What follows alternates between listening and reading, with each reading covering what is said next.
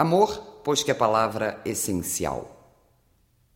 Amor, pois que é palavra essencial, comece esta canção e toda a envolva.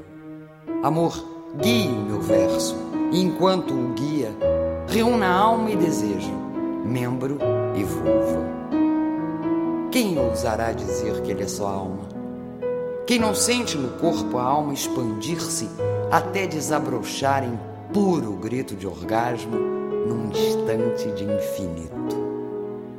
O corpo noutro corpo entrelaçado, fundido, dissolvido, volta à origem dos seres que Platão viu completados. É um, perfeito em dois. São dois em um. Integração na cama ou já no cosmo? Onde termina o quarto e chega aos astros? Que força em nossos flancos nos transporta a essa extrema região etérea, eterna. Ao delicioso toque do clitóris, já tudo se transforma num relâmpago. Em pequenino ponto desse corpo, a fonte, o fogo, o mel se concentraram. Vai a penetração rompendo nuvens e devassando sóis tão fulgurantes que nunca a vista humana os suportara.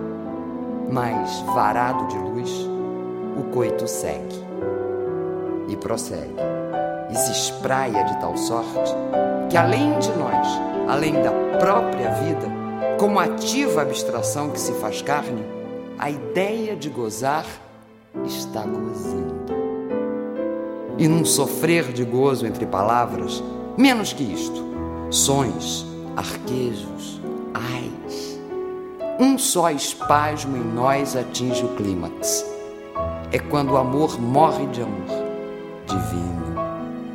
Quantas vezes morremos um no outro, no úmido subterrâneo da vagina, nessa morte mais suave do que o sono, a pausa dos sentidos satisfeita. Então a paz se instaura a paz dos deuses estendidos na cama, qual estátuas vestidas de suor, agradecendo o que a um Deus acrescenta o amor terrestre.